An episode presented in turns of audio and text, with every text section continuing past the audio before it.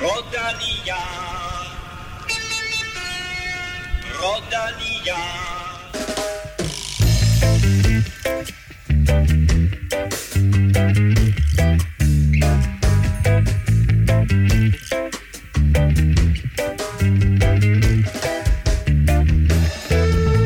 Fredag begynder årets første Grand Tour. Vi kigger frem mod Giro d'Italia og taler etaper, favoritter og danskere. Vi skal også omkring Romandiet rundt, som fik en overraskende afslutning, da den førende rytter smed det hele på gulvet. Og med det, vel, velkommen til mine to faste udsmidere, Kim Plesner og Stefan Djurhus. Tak for det. Øh, endnu en gang dejligt at have begge to. Ja, tak. Ja. Øhm, Kim, øhm, er Giroen ved at overhale turen som den fedeste Grand Tour? Åh, det er jo smag og behag, kan man sige. Jeg, jeg er også øh, en af dem, der faktisk måske synes, at, at Giroen er federe normalt, men jeg synes lidt i år, og det kommer vi selvfølgelig tilbage til, feltet er lidt tyndt øh, i forhold til, hvad det måske har, har bygget sig op til at være. Øh, hvad hedder det? I de Men seneste har de gjort år. det for hårdt? Nej, jeg tror bare, altså sådan helt generelt omkring det, der er turen bare afsindigt meget større. Det vil den altid være i forhold til den måde, det er organiseret på, at det bare er det større brand, det er bedre tv-produceret, det er bedre... Som regel så er det sådan, altså alle ryttere vil være med i turen, og det at vinde en tur etape sejr, det at have den gule trøje, det er, det er bare noget af det største. Altså der er du oppe på sådan noget klassikerniveau nærmest, for, altså som en cykelrytter, at få det med på sit CV øh, når, når man stopper karrieren og kunne sige, at jeg har vandt sgu en etape i turen, eller jeg havde den gule trøje, det betyder. Det betyder mere end både Vuelta og Giro, og sådan kommer det sgu nok til at være ja, Jeg i, kan i faktisk alle huske, fremover. jeg kan huske, at øh, jeg så sådan et foredrag på TV2, øh, et internt foredrag, som Brian Nygaard holdt, Ja. hvor han sagde, altså, nu skal jeg se, om jeg kan huske tallene rigtigt, hvor han sagde, at 80 eller 90 procent af alt det eksponering, Ja, som et hold får, sponsor, sponsorerne, det er via turen. ja, Ikke? de fleste Så kan, sponsorer du, så, kan, du- så, også... kan du, så kan du tage Vueltaen, og du kan tage Giroen, ja. og du kan tage alle klassikerne og så videre, og så stoppe dem op, hvor solen ikke skinner. Det er turen, det drejer sig om. Jo, men det er det også, og for, de, for langt de fleste sponsorer er det jo netop også det, at det er sådan lidt... Øh, øh, dengang jeg var på Team CSC, sammen med Brian Nygaard i øvrigt. Nå, men der havde vi jo øh, et super stærkt klassikerhold med Lars Mikkelsen og Matti Brachel og, og Cancellara og Stuart O'Grady og vandt Paris-Roubaix og alt det der. CSC, de var sådan lidt, jamen det var da, det var super fint, Det var flot. men øh, det var ikke noget, altså, de var pisse ligeglade. Men Tour de France, så kom de, ikke? Mm. Altså, så skulle de ned og være med til VIP-arrangementer og flyve i helikopter og fester og i Paris og Champs-Élysées og jeg skal Og så har du også den der, øh, for, for øh, når, du, når du sådan organiserer et cykelhold eller planlægger for et cykelhold, når så turen er færdig, så ligesom om, så er det altså svært. Så kommer der lige sådan lidt sommerferie og lidt Danmark rundt hygge, og den er svær at babbe op for slap til, øh, til noget Vuelta og sådan noget i efteråret. Ikke? Altså det er som om, at sæsonen bare piker der for, mm. et, øh, for et hold. Nu, øh, men nok om uh, Tour de France. Men Her i vores Giro øh, Special. Stefan, du sendte jo egentlig et ret sjovt link rundt til Kim og, og mig, hvor øh, der stod, at det her var den hårdeste Giro nogensinde. Ja, ja, okay. Det var ligesom øh, et, et spørgsmål øh, Mm. omkring, om, om det var det en af de årsager. Og så, jeg synes, det var bemærkelsesværdigt, fordi at, øh, det, var, det, det er fordi, det er en af dem med flest højdemeter på mm. i, i meget lang tid. Øh, Det er kun overgået af, af 2020, øh, hvis man kigger tilbage på de sidste 22 år. Så, så jeg tror bare, at det er med alle de her fede stigninger, øh, og der er mange af dem, øh, Blockhouse og øh, Mortidolo og mange af de der ja. ja. som, altså, som også virkelig øh, giver banker nogle højdemeter ind. Så, så jeg, jeg tror, det bliver en vild, øh, jeg tror, det bliver en vild Giro, øh, specielt i de, i de, på de høje tænder der. Og lad os da bare håbe på, at øh, vi kan få et par danske etappesejre. Det kommer vi tilbage til øh, lidt senere. Vi har jo ikke, Stefan, væltet os i World Tour sejre i år. Men vi har faktisk siden sidst fået et par danske UCI-sejre, blandt andet fra en af dine tidligere holdkammerater. Ja, altså Emil For dengang du var på... For dengang jeg var på Bornholm. Hvad hedder det? Jamen, jeg, jeg kørte jo på, øh, på det Born- Bornholmske kontinentalhold, som hedder BHS. Og øh, Emil Tordal var jo øh, ny, relativt ny på det tidspunkt, øh, og er jo sådan lidt nærmest lillebror til Magnus Kort. Øh, deres øh, familie er sådan meget tætte, og jeg tror, han tror, han startede med at køre mountainbike, øh, dengang Magnus Kort også kørte. Og øh, Jamen, jeg var lidt med, måske lidt med til at lære ham uh, lidt om, hvordan man uh, cy- cykler. Så, så, så, og, øh, øh, oh, så, Og så har du lidt det æren der, var. Ja, jeg, jeg, jeg, jeg skrev faktisk lidt mere om øh, i dag også. Øh, men men øh, tilbage til øh, cykelløbet. Han, øh, hvad hedder det? Han, han vinder jo en etape nede i Tour of Hellas, som jo er man kender det måske ikke som et kæmpe prestigefuldt løb, men det er et 2-1 løb, som, som er en sådan rimelig høj øh, kategori. Der er en masse af de her øh, pro, pro teams med, som er lige under World Tour, og så tror jeg, at Trek øh, var det eneste øh, World Tour hold dernede, men øh, der vinder han altså sidste etape, som var helt vanvittig. Øh, kommer i, i et udbrud, og nogle favoritter kommer op, og så... Øh, og så kommer han med et, et hug til sidst inden for den sidste kilometer, hvor Joey Roskopf, øh, den amerikanske mester, han var prøvet at stikke af, og Emil han henter ham og kører forbi ham øh, til allersidst, hvilket var øh, en, en kanon flot måde at, at slutte løbet af på, og, og stort resultat for ham. Det er hans anden øh, UCI-sejr, så, øh, så bare meget fedt at se, at han, øh, han har blomstret op. Og da jeg snakkede med ham omkring sådan, hvorfor, altså, hvordan han, han var begyndt at køre så stærkt, så han har faktisk pointeret meget, at Swift, og hele den trend der har gjort, at øh, vintertræningen bliver meget mere effektiv og intens. Øh, og det er noget, som jeg ved, de gør meget ud af på, på Bornholm også. Øh, hvad hedder det, blandt andet har de en, der hedder Mads Rabeck, der var nærmest ved at køre sig til en professionel øh, kontrakt ved sådan en Swift-konkurrence, der var, hvor han var blandt de sidste, øh, jeg kan ikke huske, om det var 6-8 mand eller sådan noget, der skulle battle om en professionel kontrakt. Øhm, så, så det synes jeg er meget sjovt, at, sådan at intensiteten hen over vinteren også betyder noget, ligesom det gør for crossrytterne, så, øh, så kan det her Swift og de her home trainers altså være med til at, at banke niveauet op, specielt hos dem, der øh, måske ikke øh, bor nede i syden øh, året rundt og har fuld tid til at, til at træne alt det, de vil. Og vi fik jo faktisk en anden sejr i samme løb også. Øh, Nils Lav Broge, som også er lillebror en øh, tidligere god øh, dansk cykelrytter, som hed Rolf. Øh, ikke Rolf Sørensen, men øh, Rolf Broge. Øh, han vandt også øh, fjerde fire etap, så det var sådan lige øh, bing bong for, øh, for Team Bornholm der til sidst, og var faktisk også tæt på at vinde øh, ungdomstrøjen dernede, så kæmpestor øh, succes for, for dem dernede i Grækenland.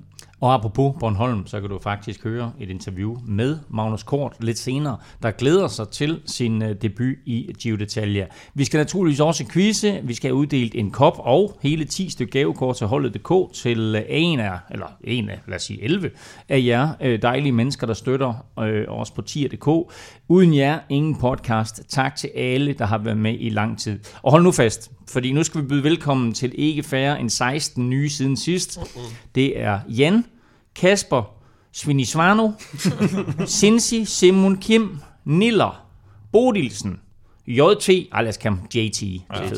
Rasmus Kongsted, René, altså ikke Rasmus Kongsted, men Rasmus Kongsted, René, Kok, ja. Thor, og sidst men ikke mindst, Ukulele Sean. Oh.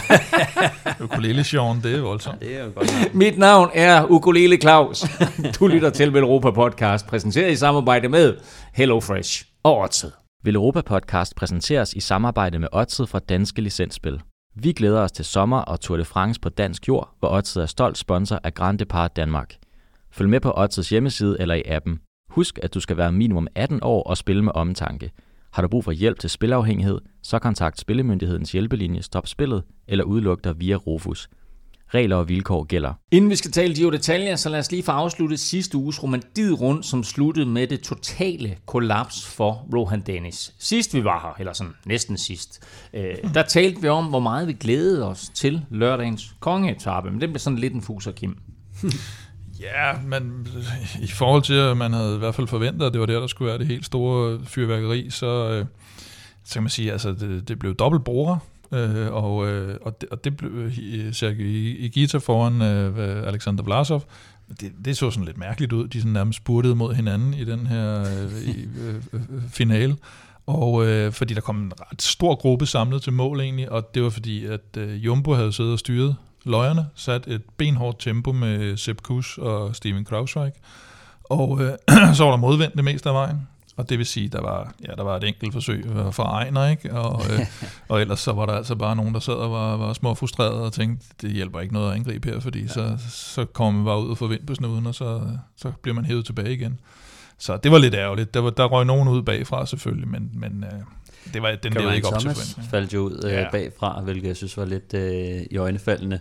Men øh, jo, jeg synes også, i forhold til Igita og Flasov-tingen der, hvis Flasov havde vundet, så er han jo faktisk avanceret til, til andenpladsen. Fordi mm. altså, han lå ja, han havde mere brug for sekunderne. Ja, altså, det var lige fire bonussekunder, han blev snydt for. Det, jeg, jeg tror ikke, det endte med at betyde noget i sidste ende alligevel, men alligevel for, for holdets synspunkt. Men, men det, var, det var en mærkelig situation, det der, fordi altså, Larsov, Larsov jublede jo på linjen, øh, men helt, eller på stregen helt klart over, at Igita vandt. Ja, efter men, han havde spurtet mod ham. jamen, jamen prøv, kunne han ikke have slået ham? Altså, var det ikke lidt, var det ikke lidt tror, ligesom om, han holdt det? Det som om, at de faktisk kørte om det. Ja, det, Hvilket gør, også det gjorde de også, men jeg tror også, at det, altså, jeg, jeg tror ikke, de har haft sådan nogle klare aftaler Nå. inden da, så, så jeg tror, at, at øh, de, de egentlig havde lidt frit lejde begge to. Altså, men, og det er jo det, der nogle gange kan overraske, hvis man sidder og ser sådan en cykelløb og tænker, at øh, alt må være timet til rettelagt og afklaret på forhånd, og det, det tror jeg, det, eller det er det bare ikke. Øh, der er stadig nogle af de der, så hvis de... De havde måske heller ikke regnet med, at den blev så samlet til sidst. På Nej, det, tro, det tror jeg virkelig heller ikke, så, øh, så det, det er nok derfor. Fed afgørelse på en lidt skuffende etape. Til gengæld så fik vi drama for alle pengene søndag, da rytterne skulle ud på sådan en stille og rolig 16 km enkeltstart. Der kunne der ikke ske noget som helst. Men øh, Rohan Dennis, han, ja, jeg vil sige, det, skal vi sige, han, han smed sejren, eller hvad? Ja, det gjorde han i hvert fald, men øh, en stille og rolig øh, bjergenkelstart, det, det kan ja, vi jo præcis. også godt kalde den. Ja, ja. Øh, hvor, hvor, det gik lidt opad til sidst. Over halvdelen gik opad med omkring okay, 8% i snit. Halvdelen 8%. Men, øh, men det, der var bemærkelsesværdigt, var jo, at øh, ude ved mellemtiden, der har de kørt, hvad, 6 km flad og 2 km lidt opad, ikke? Og, der, øh, og, og det er jo det, stort set alle rytterne skiftede cykel, øh, lige omkring øh, mellemtiden, eller lige omkring der, hvor det begynder at stige selvfølgelig skifter fra en enkeltstartscykel over til en almindelig cykel, og øh, at da Rohan Dennis skifter cykel der, der burde han jo føre med måske et halvt minut ned til, til de der bjergtyper. Og i stedet for så var han jo, var han ikke et halvt minut efter Vlasov der. Mere, faktisk, og, det, og, og, og, der kunne man jo godt se, at den var helt gal, fordi netop på det stykke, der var det jo altså lige præcis hans terræn. Efterfølgende udtaler han, jeg havde ikke rigtig kræfterne til anden halvdel af enkeltstarten. øh, nej, du havde heller ikke rigtig kræfterne til første halvdel. Så det var, han ender jo med at Altså, han bliver jo, øh, han bliver slået af Simon Geske, som, som kører sig helt sensationelt på podiet med en anden plads, og, og, og Vlasov kører øh, helt vanvittigt godt, og, og kun øh, Gæske og så øh, hjemmefavoritten Gino Mater, de er inden for et minut af ham, da de kommer op og, altså, jeg vil give og, og lidt ret, øh, tager 22 eller sådan noget. Jeg vil give ham lidt ret i anden halvdel, fordi det var noget værre. Jeg tror, han mister halvanden minut eller sådan noget på, øh, det er på anden halvdel. Men, det er rigtigt nok. Men altså, jeg tror også, at pacing betyder jo meget for, for de der enkeltstartskutter, ikke? Der, der, der er meget vant til det. Og, og, øh, jeg skal ikke sige, at han ikke er vant til det. Nej, det siger jeg heller ikke. Jeg siger, jeg siger, at pacing betyder meget, det er derfor, at nok kommenterer på det. Ikke? Ja. Øh, men altså, hvis for ham at se, altså at miste 30 sekunder, eller 35, 38, hvad det nu var, øh, og så slut, øh, hvad er han? 22, og mere end to minutter efter Vlasov. Ja, der, der, der gør han jo fuldstændig kold, ikke? Og, ja. Altså hvis han havde, hvis han gerne ville øh, køre et godt sammenlagt øh, resultat hjem, så havde han måske pacet den endnu bedre. Så jeg tror bare, for ham at se, at det nok bare en lønning i forhold til... At, det blev lige for stejl for ham. Ikke? Havde den været 6% i stedet for 8%, ja. så kunne det være... Men, ja, men stadigvæk, når du er... Han vanvittigt stærkt hele ugen, og så, øh, så ja. taber han det hele på gulvet her til sidst. Øh, det, det var lidt... Øh, ja, det var, det var lidt vildt. Og så samtidig også ham her... Øh, Juan Ayuso, øh, den unge, øh, hvad hedder det, bjergrytter på, på UAE, han, øh, han taber altså også lige lidt. Han, han har også kørt en rigtig stærk uge, og så ender han med øh, at dumme ned fra andenpladsen til fjerdepladsen, øh, på grund af Simon Geske og øh, Gino Mater, der lige Geske pludselig kørte vanvittigt. Geske var helt Ja, det synes jeg var vanvittigt. Jeg ved ikke, hvad der skete. Jeg ved ikke, hvor det kom fra. Det var i hvert fald super flot kørt af ham. Han bliver nummer to på enkeltstarten og kører sig op på en samlet øh, tredjeplads. Mm. Alexander Vlasov øh, vinder altså Romandiet rundt, og det gør han faktisk efter den enkeltstart med hele halv. Altså det havde jo været vanvittigt tæt de har ligget øh, sådan inden for ganske få sekunder, der top 5, 8, 10 stykker.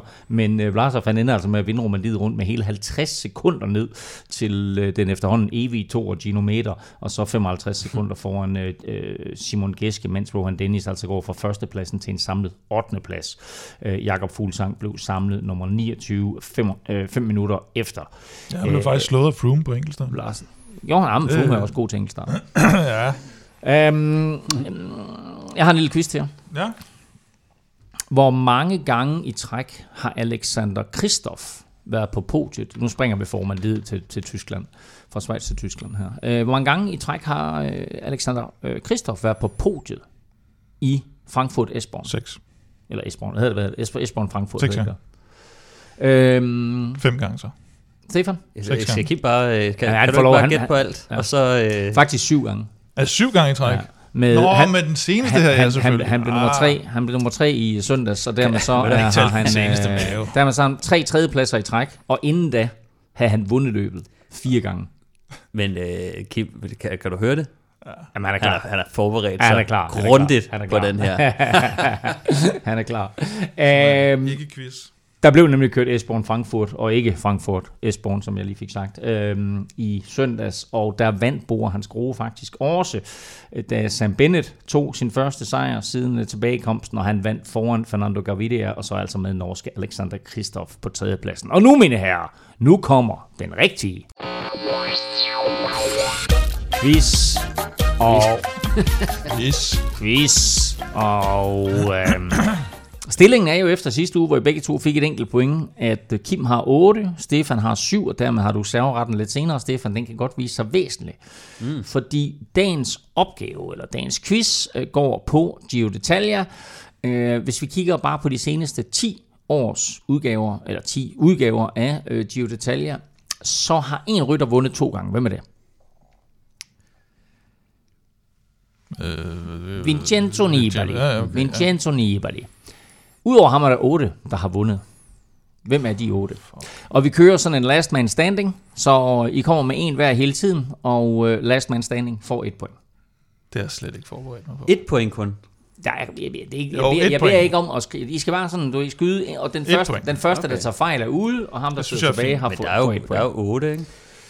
Der er otte, så du Ja. får et point, hvis du er last man standing, ikke? Super. Godt så. Er quizzen forstået? Nej, jeg synes, det, jeg synes, det er kritisk. Du plejer altid at have noget med danske rytter. jeg har forberedt mig på danske etapevinder. Okay, hvor mange danskere har været på podiet, Gio Detaljer? Ingen. Nej, okay.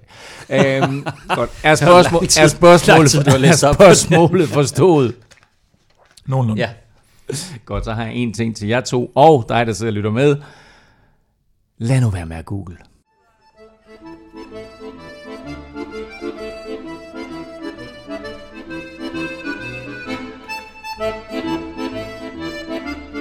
Og nu skal vi naturligvis tale Giro d'Italia.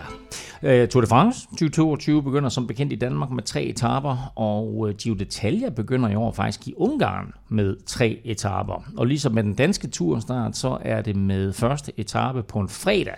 Men uh, Kim, sæt lige lidt ord på de uh, tre etaper, der jo alle bliver kørt i Ungarn, og de første to omkring Budapest. Ja, det er tre meget forskellige etapper. Vi har en, en poncheur-etappe på første etape med en, øh, en, en lille stigning til sidst. Og øh, den er i alt, var det 5 km, tror jeg, men, men det er først de sidste sådan øh, halvanden, to kilometer, der måske begynder at, at ligne noget. Øh, så er der en øh, enkeltstart på omkring 9 km, og så har vi en sprinteretappe på, på tredje etape.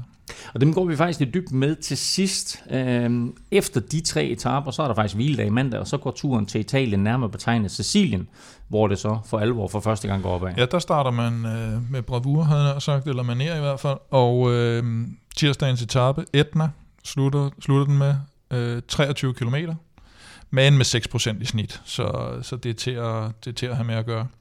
Øh, om onsdagen så kører vi så til øh, Nibalis øh, hjemby, Messina, hegn fra Messina, ved Messinastrædet, der jo øh, adskiller Sicilien fra, fra det italienske fastland. Og så derefter så kører man videre op mod Napoli, hvor der om lørdagen er et øh, kriterium.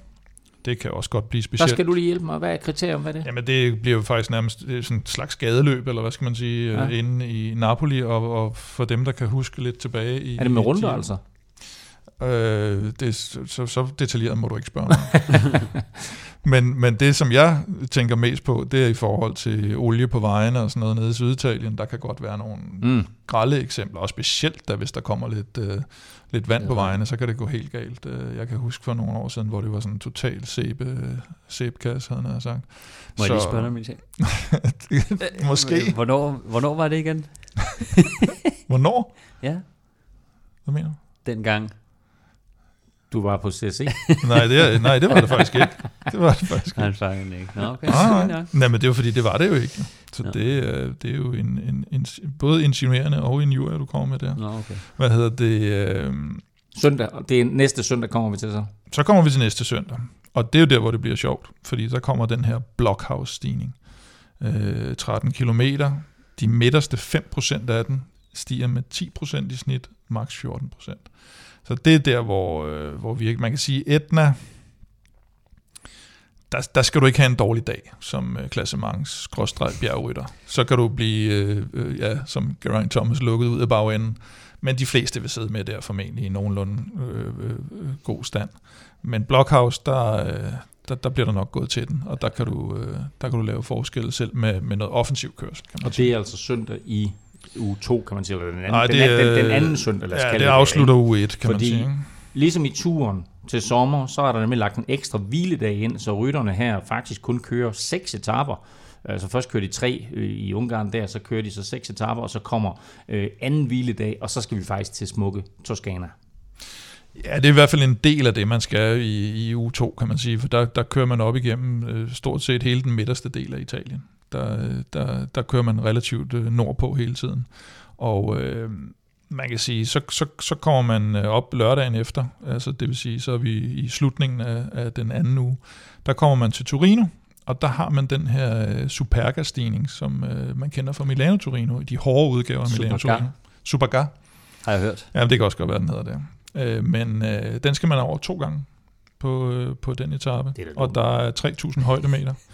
Og så om søndagen, så er man oppe i de her 1500 meters højde øh, med, med tre relativt hårde toppe til sidst. Øh, og så er det lidt ligesom på Etna med sådan 20 km lang stigning til sidst, der ikke er voldsomt stejl. Øh, men en, en nogenlunde til forladelig uge 2, hvor, øh, hvor de her mellemetapper lidt mest ligger. Jeg hørte dig lidt sige, at hvis de ikke er over 8%, så er det, så er det... Giro-kategoriseringerne er jo lidt øh, skarpere end i... Øh, der skal noget til, før man kommer op i en kategori 1 i ja. Giroen. Ikke? Øh, I turen, der kan du godt... Øh, altså, der er det, det er sådan næsten en kategori højere i, i, øh, i Giroen. Ikke? Efter igen i gåsøjne kun seks etaper, så kommer så hviledag 3. Øh, Stefan, også med henblik på turen og så videre, når den kommer til Danmark. Øh, tror du, det er et dejligt afbræk for rytterne med en ekstra hviledag, eller bliver rytmen afbrudt? Altså, hvad hedder det? Det er nok to øh, hviledage på det tidspunkt, ikke? Og her kommer den tredje jo så. Den tredje hviledag? Efter... Ja, fordi du har, altså, du, har, du har den første, den kommer allerede efter tre etaper, så kommer den anden, den kommer så efter øh, ni etaper, ikke? Mm. og så kommer den tredje her, den kommer så inden uge tre. Inden uge tre, ja. Ja, altså, øh, jeg tror, altså, jeg tror egentlig så kunne, grund til, at den, øh, den første hviledag er lagt ind, er det, fordi de, skal, de har en rejsedag der, ikke? og det er jo mm. den undskyldning, de giver rytterne, når, øh, når, de, når de gerne vil promovere det i, i et andet land, at de så siger, at man, øh, for at der ikke skal blive alt for meget palaver, og for at de kan flytte hele cirkus uden, uden alt for meget ballade, så, så lægger de jo den ind. Ellers så, så, så er det lige før, man bare skulle rykke begge hviledage to skridt øh, tidligere, ikke? så havde det passet øh, fint nok. Øh, jeg vil sige, så. det, det, det eneste, der er med det der, fordi du kan sagtens rykke rytter og øh, sportsdirektører osv. osv. Det gør de jo tit, hvor det slutter ned i pionererne, ja, for eksempel. Og så skal sidste etape køres i, i, i Paris. Problemet har ikke noget med holden at gøre. Det er karavanen. Mm. Du skal have en karavane, og, og derfor, når de kører de her sene etapper i Paris, så kan karavanen godt nå at køre 600-800 km og nå frem mm. i tide men du kan ikke, hvis det er sådan, du har en afslutning sent, og så skal en 600-800 km frem og stå og være klar til klokken 9 næste morgen, så er det en udfordring. Nej, så hvis du skal fra Danmark til Frankrig eller, eller Ungarn til Italien. Så, så ah, Ungarn og Italien er så lidt, lidt mere tilforladelig, kan man ja, sige. Men, du, så skal du så men ikke Sicilien. Præcis jo. det er lidt langt. Det er ligesom at flytte en pølsevogn, ikke? Det tager lidt tid. Det, det, det, er derfor, altså, øh, undskyldningen er selvfølgelig over for rytterne, hey, vi er i den land, og I får en ekstra hviledag, men jeg tænker bare sådan, altså, nu har man i så mange år vendet alle til, at der er to hviledage. Er det så altså har man så vendt sig så meget til det, at det egentlig bliver mærkeligt, at der pludselig er tre? Mm, den anden ja, ligger jo sådan lidt så tidligt, at den ikke rigtig har den nogen har ikke effekt. rigtig nogen betydning. Altså jeg vil også sige, med de altså, tre etapper og så en hviledag, altså det, det, er, det, der, det er de færreste, der har sådan behov for en hviledag øh, mm, på det mm. tidspunkt. Ikke? Så den er faktisk ret irrelevant, for, især for rytterne. Ikke? Og, og øh, jeg kunne også godt, man kan også godt stille spørgsmålstegn ved, altså, øh, hvis der er nogen, der har lidt svært, eller sådan, i forhold til det taktiske, altså sådan, øh, der er ingen grund til at bruge så meget krudt, altså fordi at øh, for, for mange af dem, som, som vil køre klassement, så altså når de kommer i, i battle med hinanden, så handler det også om at, at, at se, hvordan, hvordan er de andre kørende, og kan man øh, sætte hårdt pres fra start af og sådan noget, men, men jeg tror først, der kommer til at ske sådan noget for alvor, som Kind også lidt var inde på i forhold til etnastigningen, så tror jeg først, det bliver efter den første hviledag, at vi for alvor øh, kommer til at se favoritterne i, i klassementskampen øh, mm. gå, gå til stålet. Og vi må sige, Kim, at øh, den tredje uge i Giro d'Italia, den bliver som altid vild og med en brutal afslutning. Ja, det, det kan de ikke helt lade være med. øh, nej, den starter med den her øh, Mortirolo-etappe. Det slutter ikke på Mortirolo, men den er over 5.000 højdemeter. Den slutter på en, en stigning, der hedder Santa Cristina. Og øh, den er mere end 13 km lang med 8% i snit, så det er sådan lige, lige sådan ala Alpe faktisk. Øh, og så slutter den med sådan en kort øh, 5 km nedkørsel. Jeg ved ikke, om dengang de lavede øh, etaperne, for der er flere etaper, der har lige sådan en lille nedkørsel til sidst, om de lavede den på et tidspunkt, hvor de troede, Nibali stadigvæk kunne vinde øh, Giroen. så, de, så der lige skulle være lidt til ham også. Øh, og så dagen efter, så er der to hårde afsluttende stigninger, hvor de sidste 8 km med, med, med 10% i snit. Det, altså 10% i snit, det er, det er vanvittigt. Så har vi øh, 18 etape til Treviso, der godt kan give sådan lidt et, et pusterum. Så skal de over til Friuli, øh, for dem, der følger med i fodbold. Det er der, hvor Udinese spiller, helt over i den østlige del, over mod øh, grænsen til Slovenien. De skal også lige et smut ind i Slovenien. Ikke alt for svært, gode stigninger selvfølgelig, altid i det område. Og så lørdag har de en stor sådan, bjergfinale, hvor der er San Pellegrini, Passo Podoi og Marmolada. Det er sådan, øh, det, det, der skal, der skal nok blive sat nogle ting på plads der. Det er jo lidt stigninger der, for det lyder som en eller anden god menu. Ja, men det er det sikkert også. men det vil sige simpelthen tre lande i år. Ungarn, Italien og øh, Slovenien. Ja. Øhm, og nu er vi jo, øh, nu så vi jo så sent som i weekenden her med Romandiet rundt, at den enkelte start, du kan rykke op og ned på det hele. Øh, og jeg kan jo godt, øh, jeg kan jo godt lide det her med, at Giro d'Italia øh, ikke har en sidste etape, som er en paradekørsel, mm. som vi kender det fra turen, men at det derimod at der er en sidste udfordring for løbets rytter, og måske ja. for dem, der lige ligger sådan, du ved, 2, 2, 3, 4, 5, at de kan stadigvæk vinde det. Ja, de har jo heller ikke den her historik med en øh, fransk mand, der har tabt det hele på vej ind til Paris og sådan noget, som, så, som, som gør, at øh, den, den går vi ikke tilbage til. Det bliver, øh, det bliver et hurtigt glas champagne, vil jeg ja. sige. men, øh, men, men enkeltstarten, altså hvis vi nu skal sammenligne med Romandiet rundt, så, øh, så bliver det nok ikke helt det samme festføreri på enkeltstarten. Der ligger en enkelt kategori 4 stigning øh, midtvejs, eller sådan flad.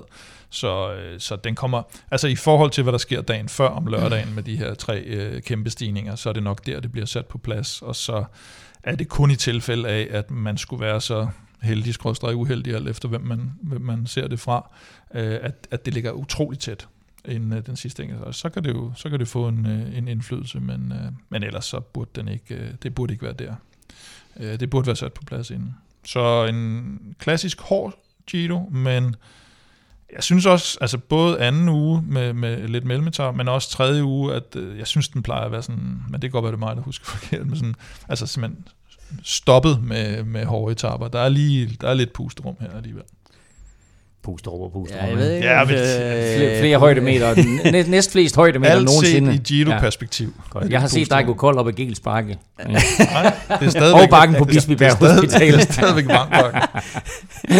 Nå, øh, det her, det var menuen for rytterne de kommende tre uger i Italien.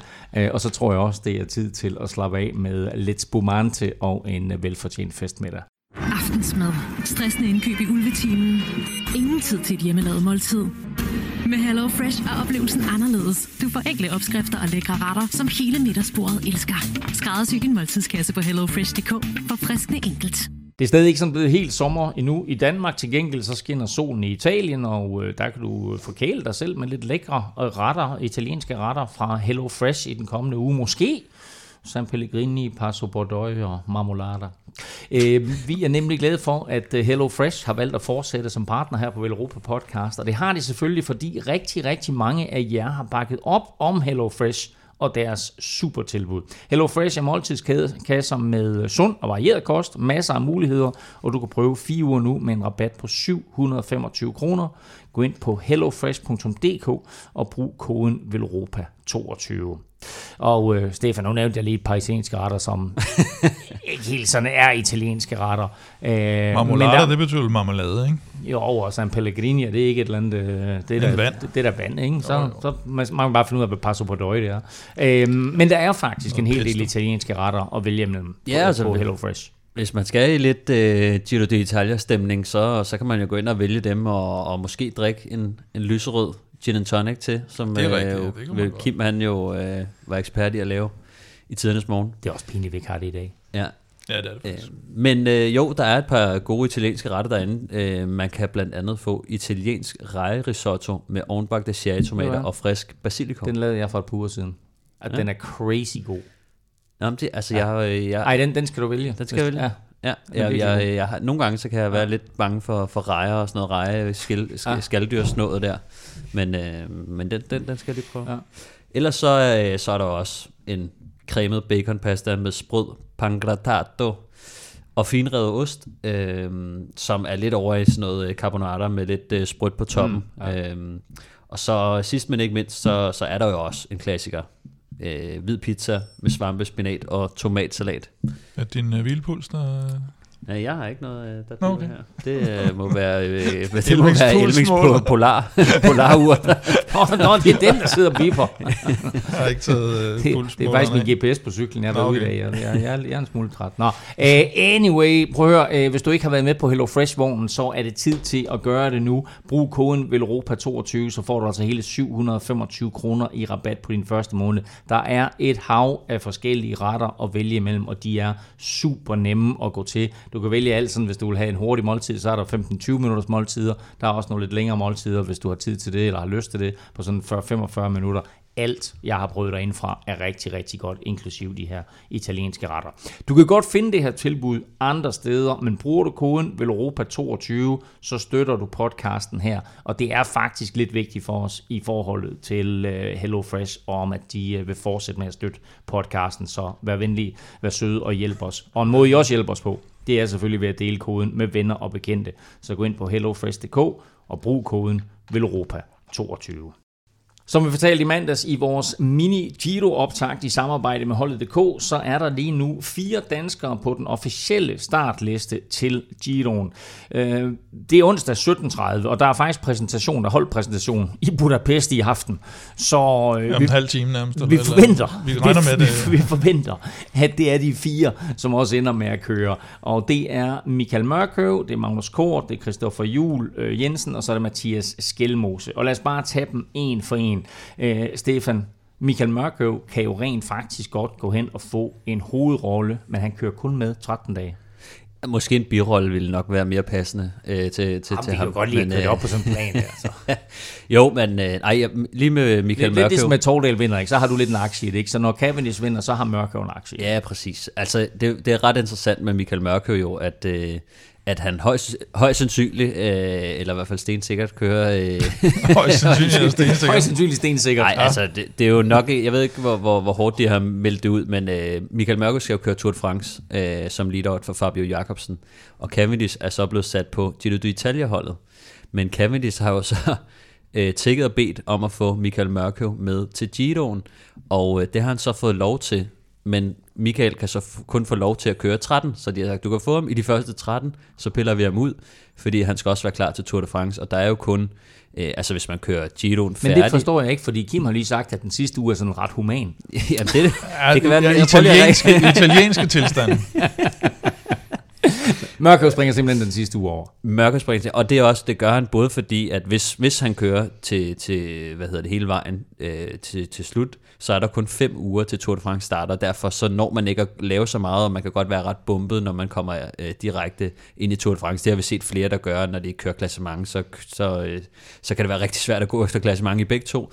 Øhm, og samtidig også, øh, som vi, vi snakker om, så den sidste humane uge der, øh, der, er, der er kun én sprinteretappe. Øh, og det vil sige, fra, fra 13. etape, når man er færdig med den, så skal du hele vejen til 18. etape, før du finder den næste øh, Potentielle cha- potentielle sprinter. sprinteretape. Så, øh, så der er ikke så meget guf tilbage for sprinterne, og, og derfor tror jeg også, vi kan forvente, at der er mange sprinter, der kommer til at trække stikket, øh, hvad hedder det, efter 13. etape, fordi at øh, for eksempel, øh, Mc, øh, nej ikke McEwen, hvad hedder han? Øh, Caleb Ewan. Caleb Ewan. Ja, ja. Øh, han lavede den jo også øh, sidste år, hvis nok. Ja. Ikke? Øh, og øh, jeg kunne godt forestille mig, at han laver samme trick, fordi at så kan han både få et par etapsejre i Giroen, og så, øh, øh, så kan han udgå med, med god grund, ikke? Øh, og så, så Men det er vel en udfordring for Giroen, at de har valgt at gøre det på den måde. Nu joker vi lidt med det humane, men den der sidste uge, den er altså benhård med mange stigninger, mm. og ligger ikke skide godt til sprinter. Mm. Hvis nu de var lidt mere opmærksom på, at der er nogle sprinter, som godt vil have nogle chancer i uge 3, så vil de der sprinter jo heller ikke trække sig. Nej, men, men der skal man jo selvfølgelig også kigge på, hvad det er for nogle rytter, Giroen gerne vil identificeres med. Og det er altså bjergrytter og klassementsrytter. Det, er ikke et, det har aldrig været et, øh, et løb for sprinter. Nej, bortset fra, at de Det så havde Peter, Peter, om. Peter, Peter Sagan som øh, frontfigur for to år siden, ikke? Jo, jo, det er rigtigt. Og det er jo de store navne, men det er jo ikke sådan, at altså, om de... Jeg tror, det er det, om de stiller op eller ej, der, er- der er vigtigt for dem. Mm. Altså, at, at startlisten ser fin ud. Om de kommer hele vejen til mål, det, det tror jeg, de er sådan mere eller mindre ligeglade med. Hvad forventer vi af Cavendish? Står han så også af efter 13 etapper? Øhm, det, det er et godt spørgsmål. Øh, det, jeg tror godt, han kunne finde på det. Altså, øh, men, men jeg tror, altså, det kommer måske også lidt an på, om man har en, øh, hvad hedder det, en, en pointtrøje i sigte. Altså, jeg tror, hvis han er tæt på, eller, eller har pointtrøjen, så tror jeg, det er for ham det lidt er svært. gået, at- ikke? Altså, hvis han, Jo. hvis han har haft en lorte Giro, så ja. Mm. hvis man kender ham ret, så, så Ja, tror jeg, så, så skrider han. Ja, også fordi, at, at, at hvis Mørkøv trækker sig, så mister han sin bedste lead-out-mand, ja. øh, og så sidder han tilbage med øh, Van Leerberge og øh, Davide Ballerini, som øh, altså ikke har været øh, de, de super gode øh, lead-out-folk, øh, hvad hedder det, de, tidligere par år i hvert fald. Så, øh, så der er i hvert fald god grund til at trække stikket, hvis ikke det går skide godt for ham øh, op til det punkt. Men ja, det finder vi selvfølgelig først ud af øh, til den tid. Så har vi Mathias Skelmose, øh, som jo har Grand Tour debut og kommer ind med øh, stor selvtillid. Hvad kan vi håbe på fra ham? Jamen, øh, jeg tror, at øh, som udgangspunkt, øh, så, så, så handler det meget om, om øh, Giulio Ciccone øh, på, på trackholdet. Hvis ikke han kommer rigtig godt fra start, så, øh, så tror jeg, han får lov at passe sig selv, øh, i hvert fald i, i en højere grad. Øh, og så tror jeg, det er meget for holdet. Øh, og for ham, øh, kan man sige, det, i det store billede handler det nok om at, at suge noget erfaring og, og, og viden til sig. Øh, han kører jo også på hold med øh, Dario Cataldo og Bauke Mollema, som har kæmpestor erfaring i, øh, i de her Grand Tours, så, øh, så jeg tror også, de kommer til at være to rigtig gode øh, støtter for ham. Øh, men altså, hvis jeg kender ham ret, øh, så, øh, så tror jeg godt, han kunne finde på at, at, at gå og drømme om en ungdomstrøje. Øh, mm. Fordi at, øh, det, er, det, det er sådan et... Øh, det er sådan et hardcore mål, øh, og, øh, og, og det kunne faktisk godt ligge øh, ret, ret godt til ham. Altså, jeg ved, at selvfølgelig Joao Almeida er, er også med i ungdomskonkurrencen, så det er selvfølgelig svært og kan blive svært at overgå ham. Øh, ellers så er det folk som øh, Tobias Foss og Pavel Sivakov fra Ineos, der, øh, der er andre store navne, men øh, jeg kunne godt Franskmanden forestille Pavel. Sivakov. Franskmanden Pavel Sivakov. Øh, så, Ja, altså det, det, det, der kan lade sig gøre i forhold til de to sidste, du nævner, det er jo selvfølgelig, at de får så bundne roller for Dumoulin og Carapaz, at det, at Ja. de er nødt til at køre sig selv i smadre, Mm. mm. hvor, øh, hvor Skelmose så mere kan køre den øh, nogenlunde ja. Øh, tempereret, og så måske lande på noget, hvad ved jeg, 15. plads eller et eller andet i den stil i den samlede stilling. Ja, og, men, men jeg, jeg, jeg, jeg, har, jeg har tænkt meget over det, altså øh, i forhold til om Skelmose. øh, Jeg har ikke spurgt ham endnu om det i hvert fald, men, øh, men, men jeg tror, det er sådan et, et han, er, han sætter sig nogle høje mål i gang imellem, men, øh, men, men det, det er ikke så skørt, som det, som det måske lyder. Mm. Det kræver selvfølgelig, at øh, Almeida øh, ja, ikke kører så godt, som han har gjort øh, de sidste hvad, to år nu i, i Giroen, men, øh, men, men udover ham, så, øh, så kunne jeg godt forestille mig, at der var, øh, der var en, en okay chance. Vi øh, kan drømme sammen med Mathias Skelmose om en, om en ungdomstrøje. Øh, Christoffer Juhl er til gengæld langt fra debutant. Han kører sin 12. Grand Tour og sin 7. Giro. Hmm. Øh, han er altså sådan en rytter, Kim, som man gerne vil have på sit hold. Ja, der ved man, hvad man får. Og man ved, at man får noget stabilitet, højt bundniveau, øh, hård arbejdsindsats, øh, sidder nogenlunde med i alle terrænger, og øh, ja, det er sådan en drømmehjælperytter, øh, man kan have på sit hold. Øh, ikke så meget på sit managerhold, som vi snakkede om i mandags, fordi der, øh, der har han alt for bunden en opgave, og han, han får formentlig ikke rigtig nogen muligheder for at... Altså, så skal det gå fuldstændig i vasken med, med Simon Yates selvfølgelig, og, og, og hele holdet skal nærmest falde sammen, og så, øh, så kan han selvfølgelig også få lidt, lidt udbrudsmuligheder i anden og tredje uge, men øh, det, det, det er jo nok ikke lige det, de satser på i hvert fald hos Bike Exchange. Og så kommer vi til Magnus Kort. Øhm, hver uge her frem mod Tour de France, der vil vi jo gerne give dig et interview med en markant personlighed, der har noget med turstarten i Danmark at gøre. I dag der går vi i en lidt anden retning, for i det dagens emne jo er primært øh, Gio d'Italia. Øh, så fik jeg i mandags en snak med Magnus, øh, som her fortalte lidt om forventningerne til sin debut i den italienske Grand Tour, og også om muligheden for at blive historisk. Magnus Kort, velkommen til Velropa Podcast, og tak fordi du har tid til at være med. Jo, mange tak. Det er så let. Magnus, du var jo ramt af noget sygdom. Hvordan går det?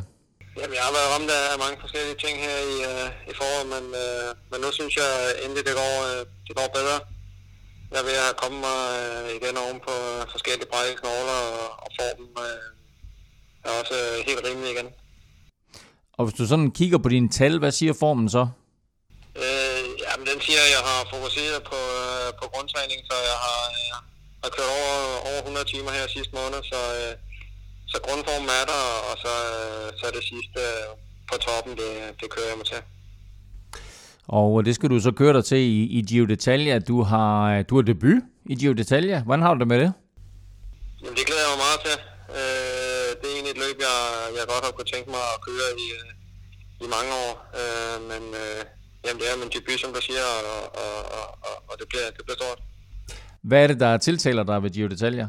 Jamen, det er jo bare en af de, de tre Grand Tours, og, og øh, jeg tror, at med Tour for mange cykelrytter vil man gerne... Øh, øh altså specielt de, de tre sammen med for eksempel at køre de forskellige monumenter og sådan. Øhm, og, øh, ja, og, og Giroen har jeg ikke kørt i, endnu, og øh, altså det, det er sjældent, at man kører, der er selvfølgelig folk, der kører to Grand Tours som og, og det er også, øh, også det er min plan nu. Øhm, men der skal lidt til, for at, at, at det lige kan, kan passe sammen. Øhm, så derfor har, har jeg ikke kunnet passe det ind i kalenderen for i år. Og det vil altså sige, at, at selvom du kører Giro d'Italia her, så kommer det ikke til at få indflydelse på din deltagelse i Tour de France? Det er ikke planen, nej. Ikke hvis, øh, ikke hvis det er går efter planen i hvert fald. Og øh, når vi nu kigger frem mod Giro d'Italia og tre uger her, øh, er der så nogle etapper, du har udset dig? Ja, der er faktisk øh, mange etapper. Øh, jeg tror, øh, mange af dem skal, skal så helst blive, øh, blive etapper, før, før de øh, vælger rigtig godt mig. Men øh, jamen, afhængig af, hvordan det kører, hvis, hvis, hvis der er mange etapper, hvor øh, udbrud får lov at køre hjem, så, så synes jeg, at, øh, at det kan se spændende ud for mig. Og, og kan du mærke, at øh, der er kommet en øh, anden fokus på dig og en anden respekt for dig efter øh, efterhånden alle dine mange øh, etappesejre i diverse Grand Tours? Ja, det kommer der nok øh, stille og roligt, øh, så længe øh, jeg bliver med at levere. Og det er klart, at altså, øh, den nu til at køre øh, kørt sidste år, den, der var der mange, der, der fik øjnene op og, og sagde, at det var, det var lige godt på os. Du har allerede en etappesejr i Tour de France. Du har seks styk i Vueltaen. Hvad vil det betyde for dig også at få en etappesejr i den sidste Grand Tour? Jamen, jeg, hvis, personligt vil det være, være rigtig, rigtig sjovt. Øh, og jeg tror ikke, altså det vil ikke ændre min, min karriere det store, om, om man lige har øh, alle tre, eller øh, har øh, en ekstra et andet sted, end, end har dem fordelt øh, mere ligeligt. Men, øh, men, men det der sker ikke, og, og det er noget, jeg, jeg har, har tænkt på øh, faktisk i rigtig mange år siden, øh, siden 2018, tror jeg, hvor, hvor jeg fik øh, en i Tour de France også. Øh, øh, og så, så siden dengang har jeg haft to eller tre. Øh, så og nu bliver første gang, jeg, jeg får muligheden for at, at se, om jeg kan gøre det til, til alle tre. Ved du, hvem den eneste dansker er, der har vundet en etape i alle tre Grand Tours? Jamen, det, det skulle være Skiby. ja, ja, det skulle det være. det er korrekt. Så altså, du, du, du kan jo blive den anden dansker, og når så karrieren engang er slut, så er der trods alt en eller anden form for ekstra merit på CV'et. Ja, helt sikkert. Øh, så altså, det, det drømmer jeg selvfølgelig om, men, men det er jo svært, og, og der er mange, øh, mange der selvfølgelig som mig øh, har, har vundet i, øh, i to af dem. Øh, men øh, men i hvert fald før det kan lade sig gøre, så, så skal jeg starte med, med at køre, køre skiven, og, og, og det gør jeg så nu i hvert fald. Og hvis vi øh, skal, skal, skal sætte os ned i sofaen og holde øje med dig, hvad er så allerførste gang, hvad er allerførste etape, hvor du tænker, det her det er en Magnus Kort etape? Det er lidt svært at sige, det kommer også lige an på, hvordan starten går med holdet, og, øh, og helt hvad, hvad opgaven bliver. Vi, vi kommer til at køre noget klassement, men sådan, sådan lidt løs lige holder øje, øh, hvordan det går, og så justerer vi øh, lidt derhen af øh, i forhold til, øh, hvor meget fokus det, det skal have. Altså det er jo ikke mit klassement, men, men hvor meget fokus jeg skal have på at, at hjælpe, og, og hvor meget jeg kan køre, øh, kan køre selv og sidde og spare på alle de, de dage, hvor at, at det ikke er for mig. Så det du siger til mig, det er, at vi skal bare holde øje alle 21 etaper?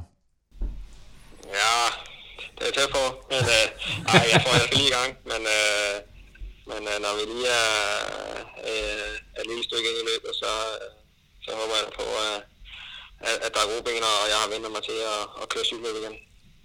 Magnus, vi håber alt det bedste. Vi håber naturligvis også på en etappesejr til dig, så du kan komme op på de der øh, tre etappesejre, eller en etappesejr i alle tre Grand Tours. Tusind tak, fordi du har tid til at være med.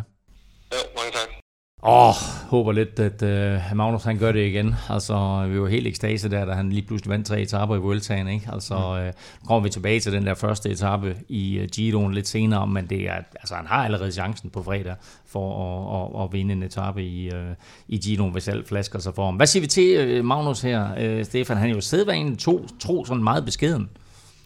Ja, det er han egentlig, men altså, jeg synes, det, det, det er sjovt med Magnus, fordi han, han kom egentlig ret godt øh, fra start i år, og, og havde den der etappesejr i, øh, i hvad hedder det der, El, nej, øh, Gran Camino, øh, det nye øh, spanske løb. Øhm, og, og selvom øh, han, har, han har haft sygdom og, og, og brækket hånden og, og hvad hedder det, øh, og kravbenet, så, øh, så, altså, så, så tror jeg alligevel, at, at altså, når han siger, at han har kørt 100 timer på, øh, på den seneste måned, Altså, øh, det, det, er jo, det, er jo, det er jo vildt nok, ikke? Fordi han har jo siddet, han har jo været holdt op af sådan en slynge og kørt på home trainer og sådan nogle ting. Øhm, men, øh, men jeg tror, altså, det er umuligt at ikke at miste noget topniveau, men jeg tror, han har basen rigtig godt på plads, øh, fordi vi netop også har set ham køre, køre stærkt tidligere i år. Så, øh, så jeg tror netop bare, at han skal, øh, Øh, han skal komme til start, og så skal han få, øh, så får han automatisk noget VO2 Max træning, øh, noget af det, som han har manglet øh, i de sidste, ja, hvad, 5-6 ugers tid, øh, fordi han har jo ikke trænet så, så højintenst, øh, og det har han jo ikke kunnet øh, naturligvis, men, men brækket hånd og, og kravben, så er det svært at, at rive særlig meget i, i, i cyklen, så, øh, så jeg, jeg tvivler på, at han kommer til at være altså super klar fra start af, fordi han kommer til at mangle den der VO2 Max, så han kommer til at få et lille chok fra start af, tror jeg. Øh, men så tror jeg også, at han er, han er stærk nok og har base nok på plads til at kunne køre sig i form i, i løbet af, af Giroen. Kim har jo ikke helt sætte ord på det selv, men, øh, men hvilke etaper øh, synes du øh, ligger sådan umiddelbart til ham? Jamen altså, som du også lidt er inde på, så ligger første etape faktisk helt utrolig godt til ham. Men som Stefan siger, han er, han er måske ikke lige klar på, øh, på eksplosiviteten der i, i starten, og det, det skal der om, om noget til på første etape. Så vi skal nok også, som han selv lidt er inde på, hen i, i U2 til mellemetapperne, eller til den uh, humane U3 med 18, 18 etape ja. til Treviso, som vi har snakket om nogle ja. gange. Øh, måske endda også uh, Slovenien-etappen og sådan noget, hvis, hvis virkelig han finder, finder bjergbenene. Og det har vi jo set ham, ham gøre før. Ikke? Og så, ja, så, så har vi den der sidste sidste enkeltstart, som øh, han, han mener jo gerne, han vil jo gerne have, at folk er lidt trætte, når han skal køre en god enkeltstart. Så der ligger egentlig en, en okay profil til ham der, øh, og øh, måske kan han også gøre noget der. Mås- vinden er måske lige sådan i overkanten. Men altså, øh, som sagt, øh, Magnus Kort kan blive den blot anden dansker nogensinde, der vinder en etape i alle tre Grand Tours. Den første, som er nævnt altså i Jesper Skiby, så vi krydser fingre for øh, Magnus her den, øh, de kommende tre ugers tid. Traditionen tro trækker vel om, at Europa Cup i hver udsendelse, og det fortsætter vi naturligvis med her i 2022. Og så trækker vi jo i dag også 10 vinder af et guld plus hold til øh, Giro-spillet på holdet.dk. Vil du deltage i vores lodtrækninger, så er det nemt at være med, og du støtter os samtidig på tier.dk. Beløbet er valgfrit, og du donerer hver gang vi udgiver en ny podcast, og når du så donerer, så deltager du hver uge i lodtrækningen. Stefan, først skal vi lige have fundet vinderen af ugens Europa Cup? Øh, jamen, vinderen øh, af koppen har jo faktisk været med siden september 2020 og lægger en, en, en flad tier, så, så det, er, det er godt. Øh, der står komma 1, 2, 3. Sådan. Øh, komma, komma 1, 2, 3. Ja, Jamen, jeg ved ikke, om det, det kan også være det passwordet til, til oh, ja, det kan også selv, selv samme konto. Nå, det jamen, øh, det er, vi er nødt til at klippe det ud det her på grund af GDPR-regler. Så. uh, anyway, tillykke til dig, komma 1, 2, 3, og uh, igen vil jeg jo meget, meget gerne se dig sidde med din Europa Cup, så læg endelig et par billeder op på de sociale medier. Så skal vi til uh, de 10 vinder af uh, guld plus hold til holdet.dk. Yes. Jamen, øh, de kommer lidt... Øh, bare skyd for bare, øh, Ja, jeg skyder bare. Michael Vindal, Oliver øh, øh, Møglik, Søren Keller, Mark Krol, øh, Mark Krolund Tang, tror jeg det, det, det er. Så er der øh, 8600 Jensen Skan- fra Skanderborg. Er det, er det Skanderborg? Er det jeg tror, det var Silkeborg. Men øh, ja, anyways. Noget derovre. Den kan du lige tænke over imens. Du må ikke google. Så har vi, øh, ja det er rigtigt, øh, der er Kæde, og så er der Maria Bueno Olesen, så er der Jakob Bowie, Paul Primdal, og til sidst Kolbekåren. Ja, det er klart. Og, Og alle, og alle de her, de ryger jo, altså hvis de opretter et hold på hold.dk, så ryger de direkte ind i Nå, okay. okay. vores pulje, Ja. som i øvrigt er oppe på over 130, så jeg lige i dag. Ja, faktisk, ja, jeg tror faktisk, vi... Øh, Så vi vinder ikke. Nej, det tror jeg heller ikke. Du. Du har ret, du har ret, du har ret 8600 er Silkeborg, 8660 er Skanderborg. Uh. Så det er noget med S og Borg. Ikke? Men, uh, Ja. godt, det, Hvis godt, det er godt ikke, til godt, dig. godt, det ikke var en quiz. Men jeg skriver jo øh, en, øh, hvad hedder det, jeg skriver lige hej til alle, og øh, så spytter vi bare de her koder øh, med ud i, i mailen. Det er jo bare nogle venner, du ikke har mødt endnu, dem der. Det er det. det er, nu bliver vi Du venner. får masser af venner. Vi skal, vi skal også til at sende ud, Kim. Ja, det skal vi også flere. Nå, anyway, for alle vores lodtrækninger, der, der gør vi det jo på den måde, at for hver femmer, du donerer, der får du et lod i puljen, så jo større beløb, jo flere lodder, og dermed større chance for at vinde. Og bare fordi du har vundet én gang, kan du godt vinde igen. Så øh, de her 10, der har vundet en... Øh, et guld plus hold er naturligvis fortsat med i konkurrencen om en Vil Europa Cup og de andre præmier, vi har fremover. Du finder link både på velropa.dk og på tier.dk. Mange tak for støtten til alle. Kæmpe stort tillykke til komma 1, 2, 3 med de nye kop, og stort tillykke til de 10 vinder af et guld plus hold.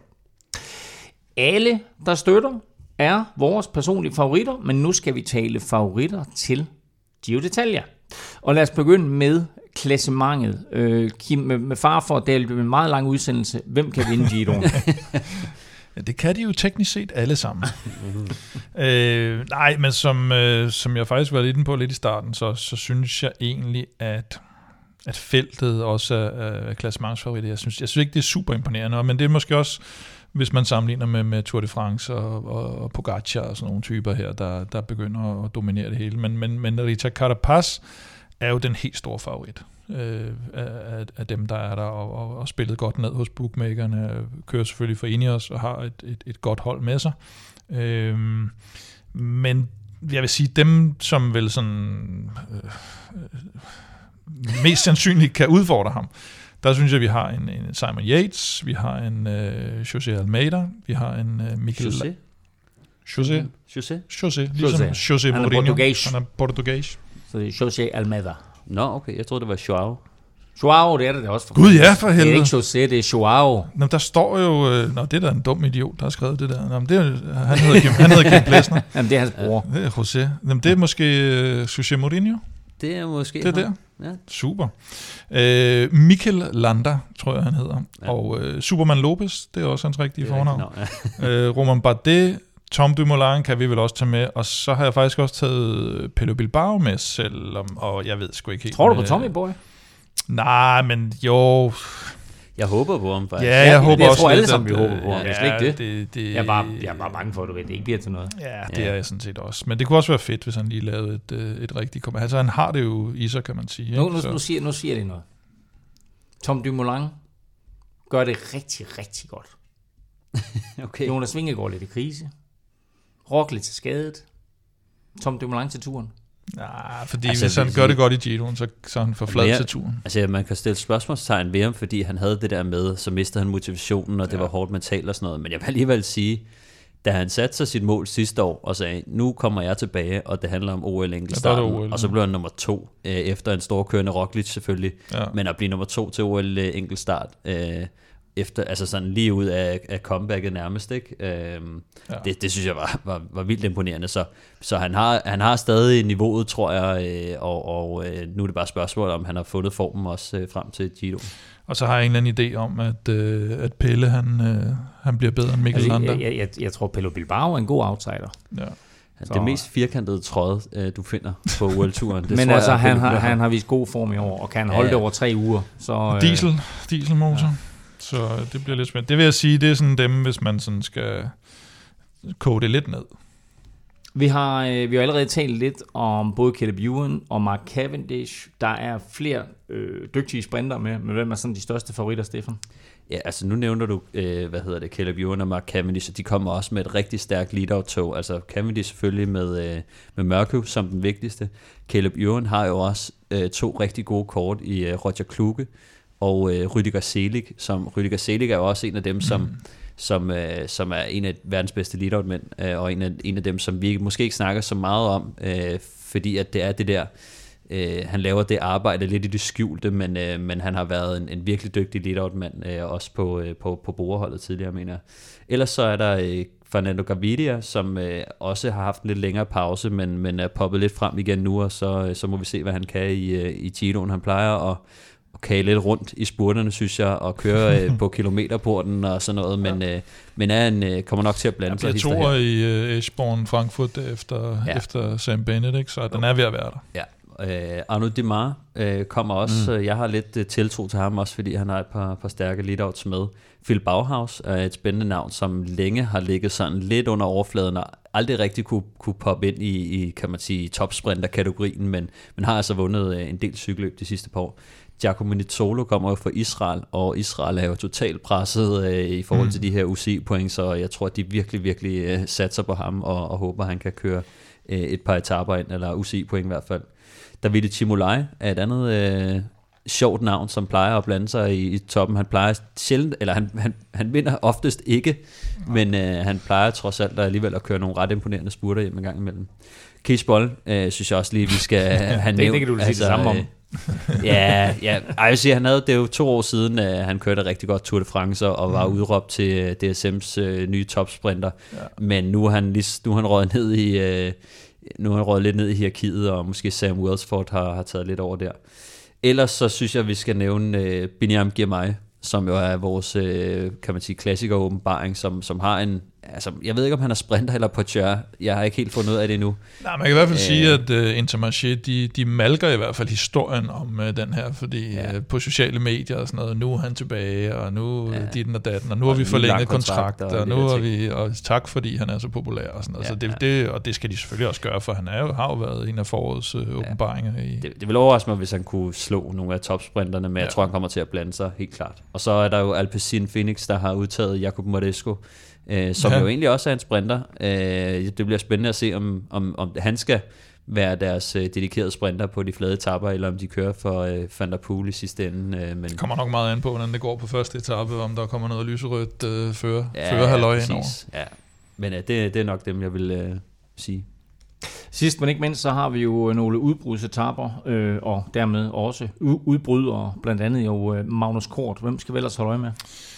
Ja, men jeg har lidt, øh, lidt godt øje til... Åh, oh, nu kan jeg ikke engang huske, vi tjekkede sidste gang. Nance Peters. Nance Peters, øh, som mest bliver udtalt Nance Peters i tv, men øh, det er åbenbart ikke rigtigt på fransk. Øh, og i det hele taget... Øh, vi har også José Almeida med, ikke? Jo,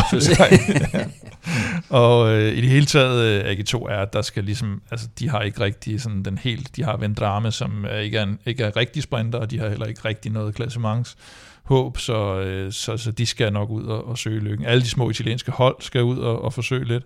Og så har vi de her typer, de, de kendte Pierre-Luc øh, Perichon, Ryan Tarame, øh, Alessandro De Marchi, Thomas de Gent, Mauro Schmidt og øh, Mauri van Sevenand fra Quickstep, tror jeg også, øh, at de er også sådan et hold. Og selvfølgelig på, sp- på sprinteretapperne skal de, skal de holde Cavendish øh, fremme, men ellers så skal de også ud og forsøge noget uden, øh, uden noget klassement. Og så håber jeg jo lidt hos uh, Trek, at, uh, at både Skelmose og, og Bauke får mulighed. Bauke mm, kører ja. jo ikke klassement. Uh, så hvis nu uh, Chicone han ikke lige helt lægger til i klassementet, så kan, så kan de to måske i tredje uge få lov, og hvis de stadigvæk har lidt i, i tanken, så kan de få lov at køre efter lidt sejr. Etappesejr.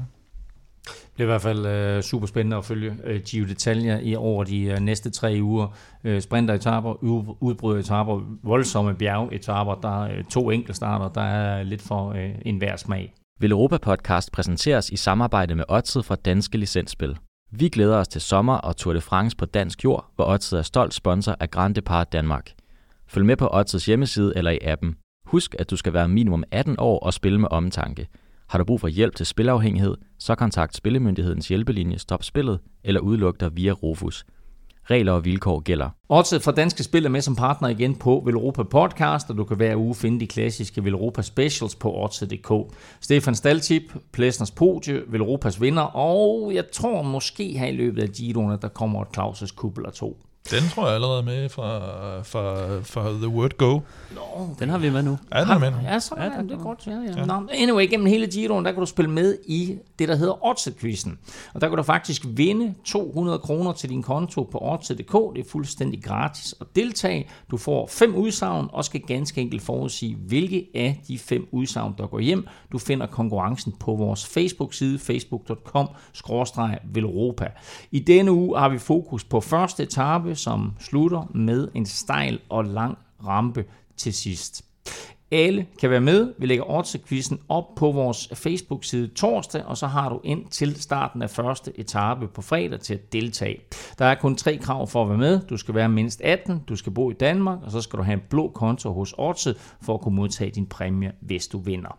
Og lad os så lige dykke lidt dybere ned i de der tre første etaper i Ungarn. Det hele begynder jo som sagt på fredag, og vel at mærke ikke med en enkelt start, men derimod 198 km fra Budapest til en by, der lyder som noget ud af Ringenes Herre, Visegrad.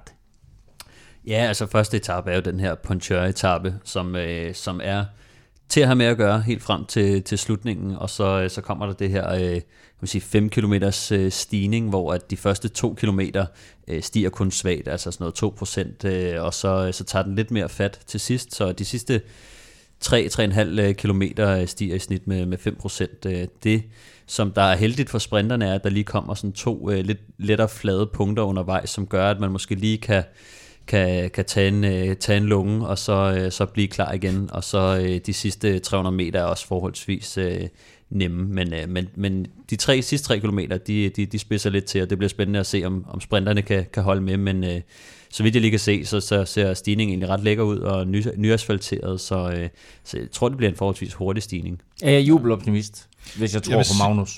Jamen, jeg vil sige, at du fik den solgt godt med lang og stejl i hvert fald, øh, rampe. Øh, Nå, jamen, det, jamen det er egentlig fordi, altså hvis- hvis jeg tænker rampe, så tænker jeg sådan noget, altså gelsparke. Men den er, den er trods alt været. Nej, det er ikke en rampe. Øh, Nej, men altså, altså en rampe, jeg tænker ikke over en kilometer. Ikke? Altså, og den her, den er trods alt 4-5 stykker. Ja. Det, er på, et- det, er, det er jo et bjerg, altså øh, groft sagt. Ja. Øh, men øh, jeg, altså, hvis jeg skal være helt ærlig, jeg tror, jeg tror, den er for hård til, til Magnus, men jeg tror det er fordi, at hvis han ikke har kørt øh, VO2 Max i mm. de sidste 6 uger, øh, det, det betyder altså ret meget, og, og sådan en her stigning her, der kommer du alligevel øh, op over øh, de, de 5 minutter, hvor det kommer til at gøre lidt nas, og, og syren den kommer til at sidde øh, rigtig tungt i benene, så, øh, så jeg tænker, altså hvis, hvis, de kører, øh, hvis de kører til på stigningen, så, så, så tror jeg, at det er slut for, for Magnus. Øh, og ikke fordi, at normalt set, så tror jeg, at han vil være virkelig, virkelig god på den, men, men kun set i lyset af, at han har haft svært, svært ved at træne, og svært ved at køre en højintenst, og det er det, man skal bruge, mm. når man kommer ind på sådan en stigning, der tager en 6-7-8 minutter. Men, men det, jeg synes, der er fedt ved sådan, lige præcis sådan en stigning her, det er den der uforudsigelighed. Altså, vi sidder også ja. og Ja. tænker, hvem kan...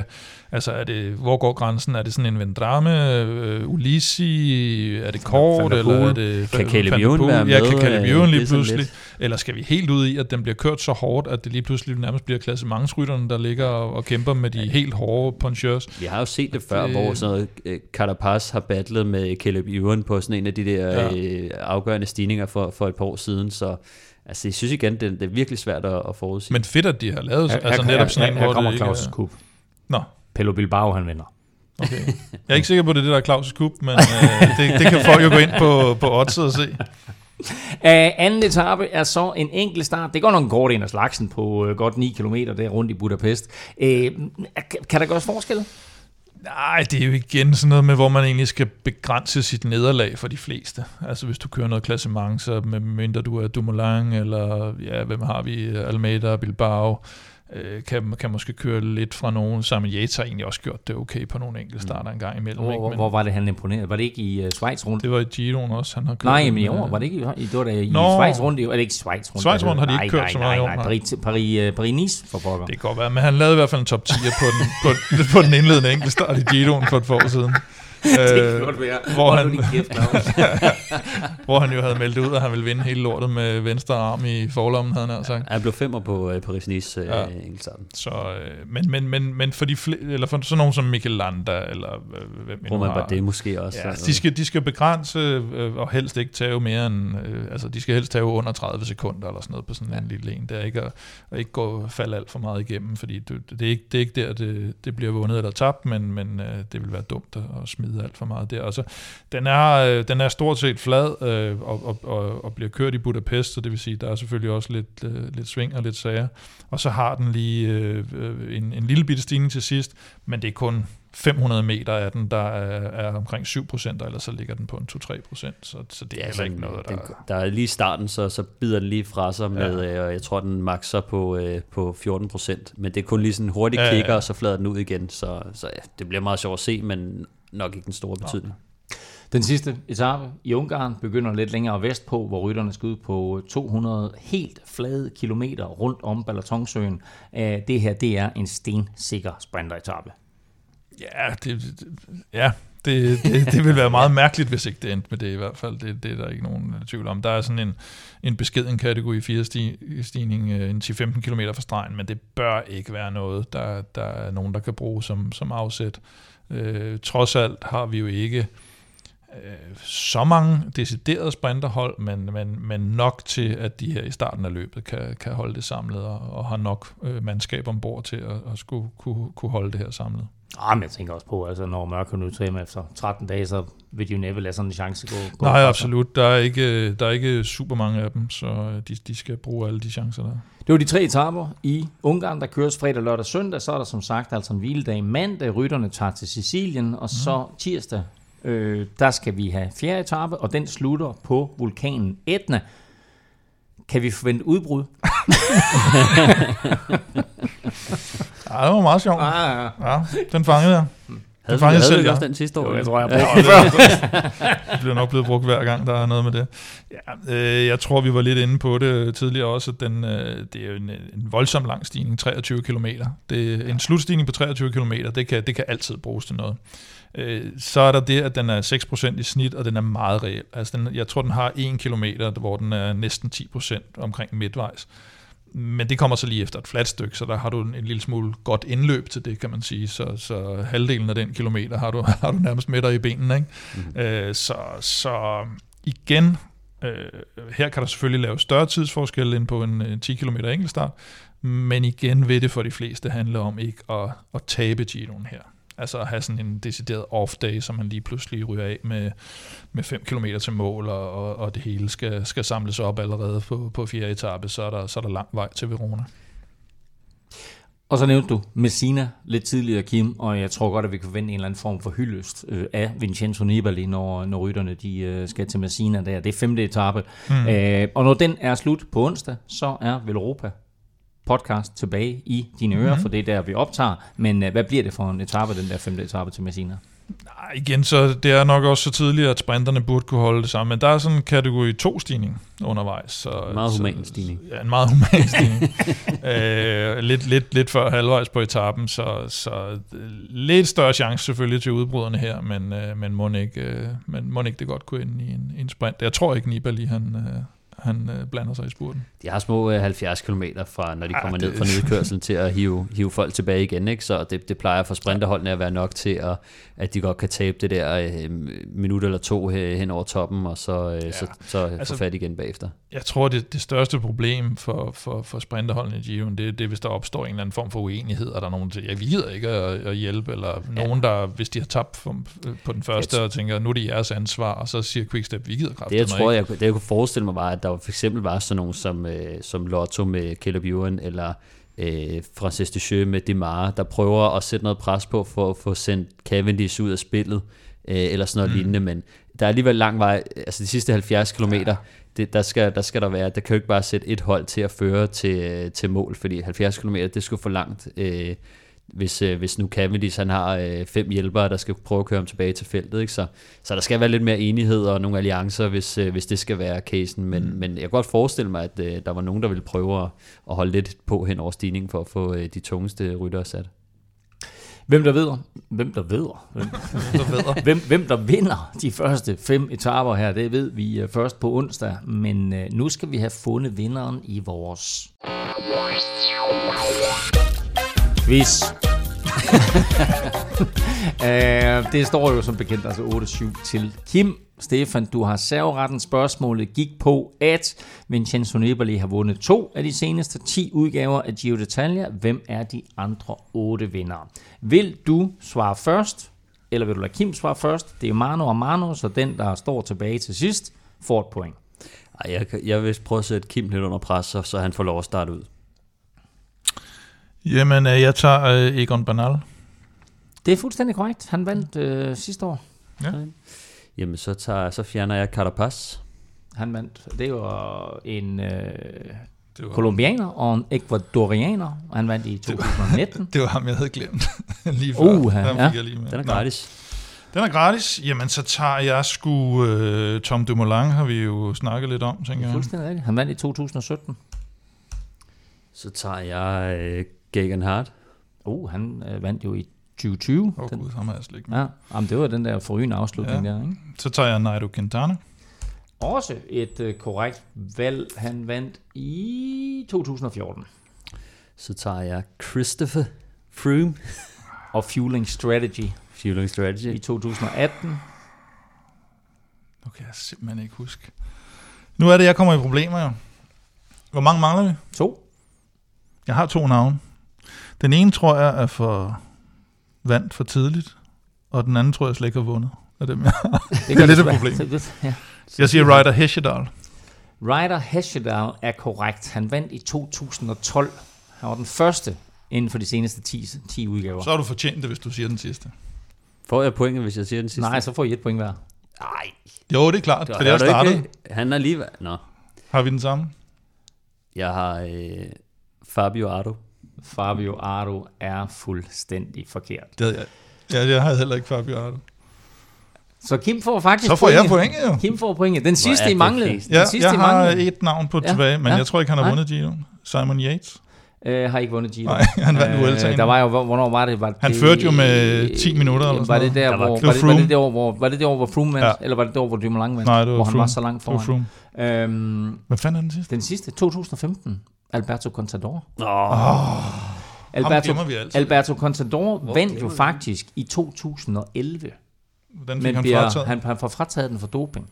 Øhm, I stedet så bliver Michel, Michele Scarponi Ja. gjort, gjort til vinder. Øh, ære være hans minde. Og så kommer Contador tilbage og vinder i 15 efter udstået Mm. Ja, den er karantæne. jeg Nå, så øh, et point til, øh, til Kim efter en øh, Jeg havde ikke Jürgen Hart, fordi det er for, det er for, det er for tæt på. Ej, det er det, jeg skal vide nu fremover. Jeg, er, meget- jeg, jeg, Start jeg er meget imponeret over, at I fik 7 ud af 8. I mangler lige den der Contador-ting. Nå. Øh, Velropa Podcast er tilbage, som sagt, efter femte etape på onsdag, hvor vi naturligvis kigger tilbage på de øh, første fem etaper, og naturligvis igen holder fokus på øh, Giro d'Italia og de kommende etaper. Hvis du vil vinde et Velropa Cup, så hop ind og støt os på tier.dk.